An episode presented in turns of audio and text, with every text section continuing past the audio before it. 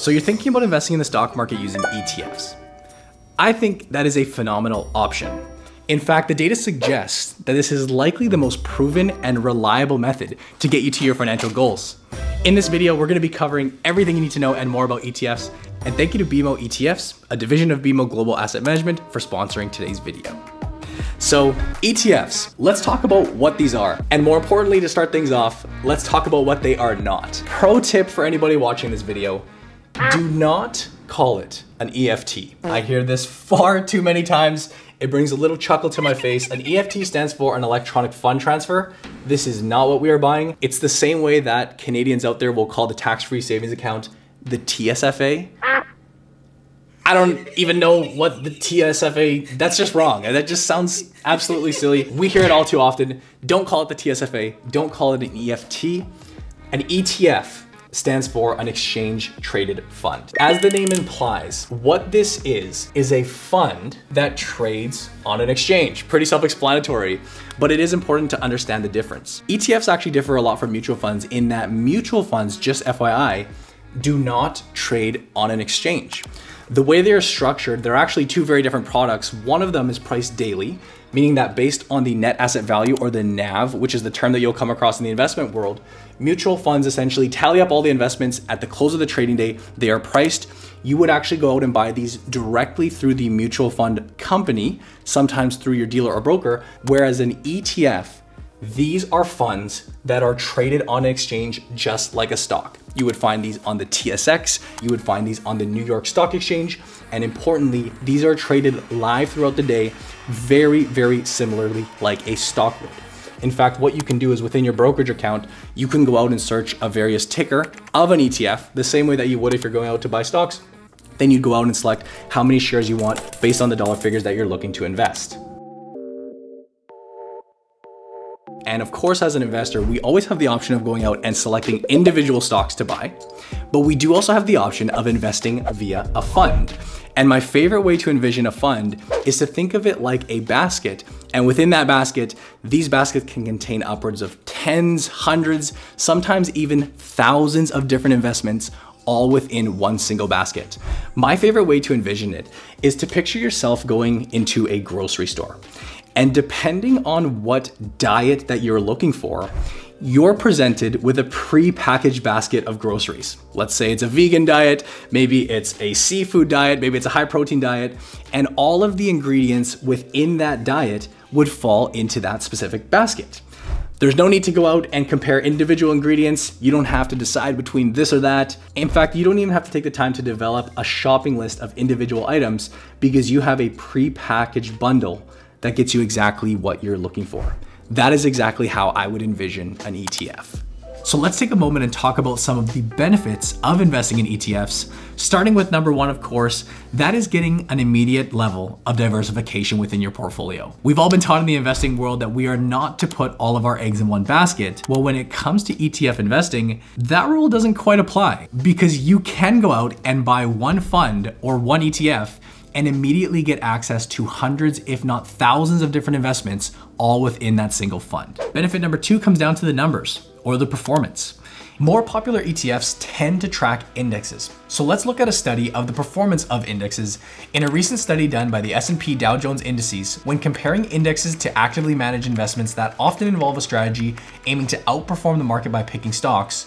In 2021, close to 80% of actively managed funds in the US underperformed. While the relative performance does vary from year to year, as you can see in this chart, what's even more telling is that on a risk adjusted basis, the data shows that the vast majority of actively managed funds underperformed on this metric as well among domestic equity funds, while 90% have underperformed the S&P Composite 1500 over the past 20 years, an even greater 95% did so on a risk adjusted basis. That is data that is very, very telling. And something like this makes me think that one can use index investing as tools to build your actively managed asset mix. Number three simply comes down to the passive nature of these investments. These type of investments do not require an investor to be constantly scanning the market, researching and keeping up with the economy or earnings reports, or doing the due diligence required when it comes to picking and managing individual stocks.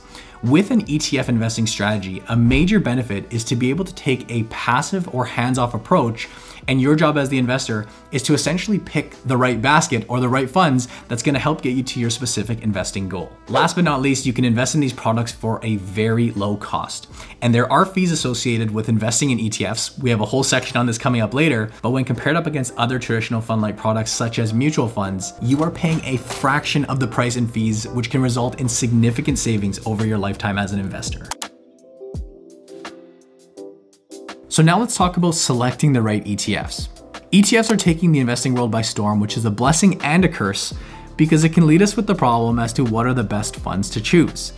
As of today, there are 40 different providers here in Canada with many different ETFs out there. In fact, there's over 8,552 ETFs globally as of 2021, with new funds being created every month. A quick tip that I would share with you when selecting ETFs is to start with a broad-based ETF, one that covers a large area such as an entire region like Canada or the US. Then what you can do is get a little more specific with the types of ETFs that you select, kind of like the peripheral aspects of your portfolio. Maybe allocate a portion of your portfolio to invest in a certain type of ETF. Let's talk about that right now by getting into some specific examples. So let's get started with the fund provided by BMO, the Bank of Montreal, and the sponsor of today's video. What I'll do is link this page down in the description below for those that do want to follow along. But ZCN is the BMO S&P TSX Capped Composite Index ETF. I know that's a mouthful, but what this fund essentially sets out to achieve is it has been designed to replicate to the extent possible the TSX Capped Composite Index, aka the Canadian market. This would be a fund designed for investors looking for growth solutions, as well as for investors that are looking for exposure to diversified Canadian equities.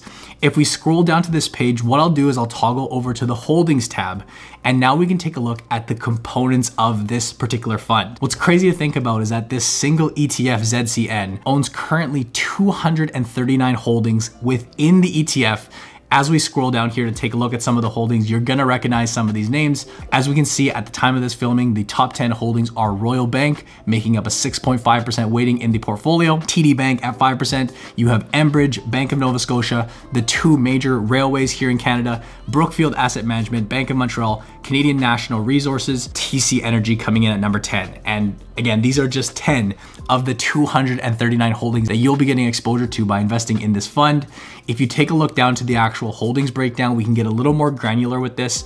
Of course, it's gonna be 100% allocated to Canada. This is a fund again that is seeking to track the Canadian market we can look at the sector breakdown here and just take a look at the different sectors that your money would be allocated to. We see a 31% weighting to financials, obviously the big banks here in Canada, energy sector, we all know how big that is in the Canadian market, and as well materials and industrials do come in at a larger weighting at about 11% apiece. All of these top Canadian stocks can be owned very, very simply by going out and buying one share of this fund. Today, that closing price, or essentially the cost of going out and buying one share, is $25.56.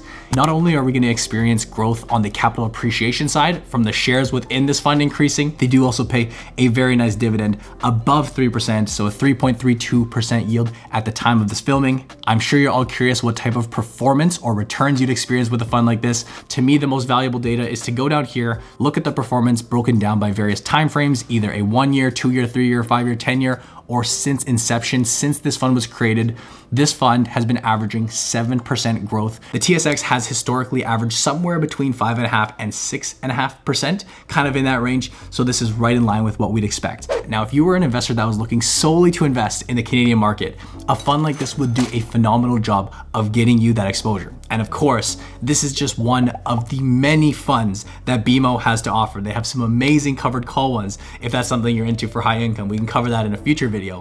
But personally, when it comes to building my portfolio, I wouldn't stop there with just the Canadian fund. While BMO does have an amazing option for an S&P 500 index ETF, the ticker is ZSP. It's actually the largest S&P 500 index ETF here in Canada.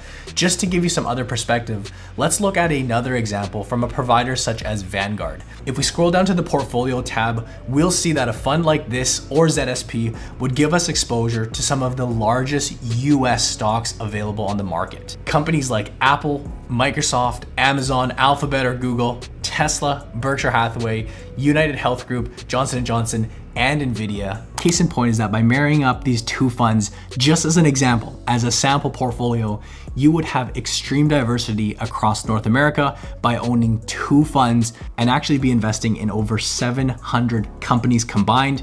If you wanted to get a little bit fancy with it, you could even take a percentage of your portfolio, as mentioned, say 5%, and invest in an ETF of your choice. Maybe you're bullish on a gold fund, maybe it's an esport fund. There are so many different niches out there that you could combine. And of course, this is just a sample portfolio. You would have to do your own research and base your portfolio based on your specific needs and goals as an investor.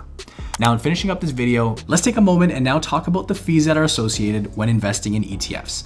This is known as the MER or the management expense ratio. It's essentially all of the costs incurred that goes into managing a fund and this fee is charged as a percentage based on how much assets you have invested in a fund.